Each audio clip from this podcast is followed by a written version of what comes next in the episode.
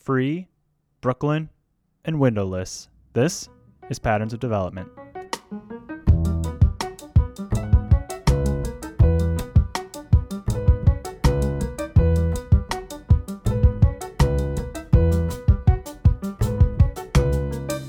Hey everyone, it's Kyle, and this is Patterns of Development. We're going to take the next five or 10 minutes and think about urban planning, architecture, and real estate development, trying to deconstruct what's going on in the world and figure out if there's any patterns, ideas, thoughts that we can apply in our own backyards. Let's jump in with an article from Slate by Henry Graber. Grabar? Grabber. Titled, Where the Heck Are We Going to Charge All of These Electric Cars? And it raises a good point. Before I get to the article, I want to paint, I think, a relatable scenario for you, paint a picture. The year is 1992, and you're traveling through an airport. The airport is, of course, a public space, and because of the year, 1992, you don't have a laptop, you don't have a phone. If you need to make a call, you'll stop at the payphone, and you probably, well, you might have a computer at the office, but it's certainly not in your backpack or your carry on.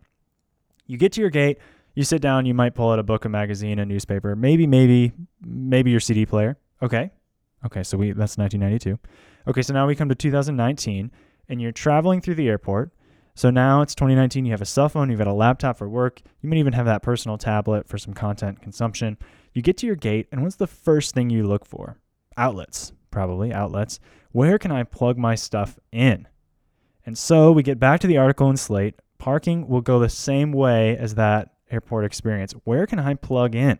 Of course, patterns of development include building missing middle housing or even simpler increasing density and reducing parking minimums. So when we do those things, where do we plug our cars in? We have our 1992 airport, our standard way of doing things, and now we have this big change coming our way. 2019, all these people metaphorically in this story holding onto these tablets need all this electricity. Where am I going to plug in? According to the 2019 American Housing Survey, one in three U.S. housing units does not have a garage. It's also well documented that there are estimated to be eight parking spaces for every car in the United States. Uh, that's Donald Shoup.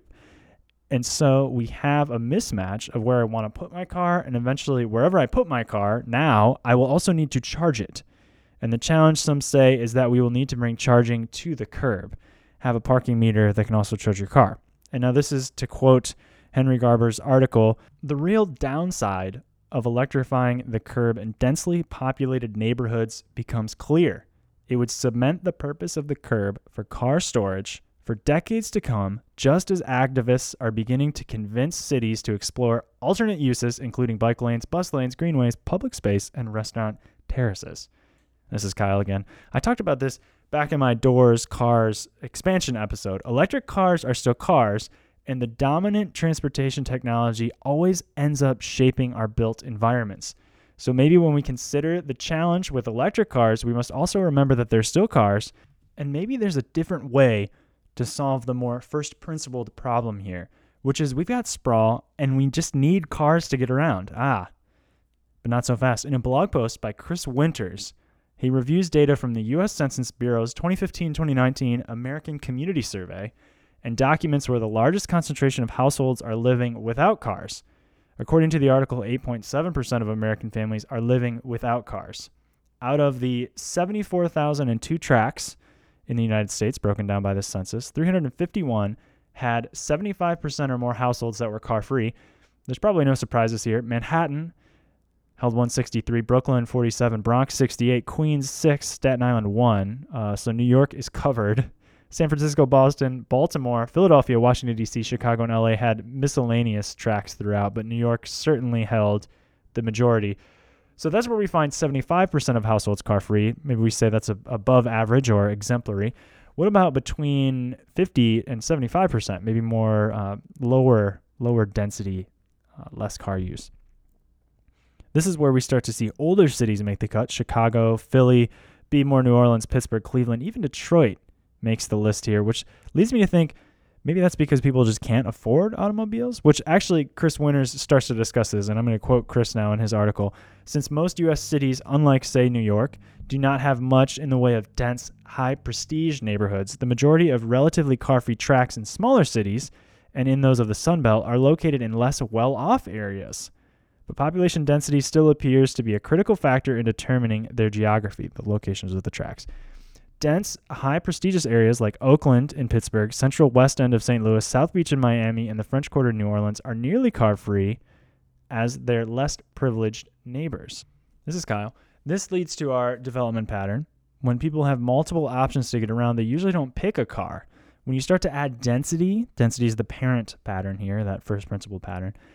When you start to add density, when you're in New York, you have these options. You could walk, you can take a bike, you can take the subway, you can get an Uber, or you could drive your personal vehicle. And when you have that many choices to get around, it's easy to see how a private vehicle might start to become less important on that list. Okay, so if that's true, why don't we design more places to be car free? Well, Montreal and Paris are doing just that, but they're not just getting more dense. They're actually just making places where cars just can't operate anymore. And now downtown Brooklyn is making moves as well. An article from Time Out has renderings from the Downtown Brooklyn Partnership and the Public Realm Action Plan that reimagines a bunch of streets and notes, creating a network of shared streets, new public spaces, and more greenery, specifically new trees, raised planters, green walls, and rain gardens. Quoting the downtown partnership now, the area has been bursting at the seams since 2004 and its rezoning, growing into a mixed use neighborhood with a population boom, new businesses, and jobs. The streets, as they are now, do not serve those who use it pedestrians, cyclists, and mass transit riders. Apparently, according to the partnership, the population increase of the five boroughs has actually tied them with Chicago as the third largest city in the U.S. So they're recognizing that we've got the density. How can we encourage, how can we accelerate options for pedestrians, cyclists, and mass transit riders? I couldn't leave this week, new topic. I couldn't leave this week without talking about the trending urban planning topic of the week the windowless dormitory powered by Charlie Munger money in California. He's proposing 4,500 units, dwelling units, most of which don't have windows to serve as a dormitory on campus for the University of California. According to the plans I've seen, there will be one bathroom per eight bedrooms, and there's a whole different episode here and discussion to be had. Check out some pictures and floor plans in the show notes. I don't think I'd want to be a student staying in that dorm, though. Anyway, that leads to the patterns of the week for this week. Number one, electric cars are still cars. We shouldn't lose sight of the fact that charging electric cars is the same thing as parking more traditional vehicles. It's it's car storage. How do we store our cars? Number 2, density defines. Dense spaces typically offer more options for transportation and allow for people to live car free. And if they don't offer more transportation options, it leads us to number three more and more cities continue to define car free zones in an attempt to create and accelerate the trend of supporting additional transportation types. That's all for this week, and I'll talk to you all soon. Please email me, Kyle at patternsofdevelopment.com, with any feedback, thoughts, questions, topics to cover on future episodes. That'd be awesome. And of course, the big shout out to Rafi. Everyone who talks to me about this podcast tells me they love the theme. Rafi, thank you. Everyone, please check out his music on Spotify. And with that, let's keep looking for the patterns and building better cities. Talk to y'all soon.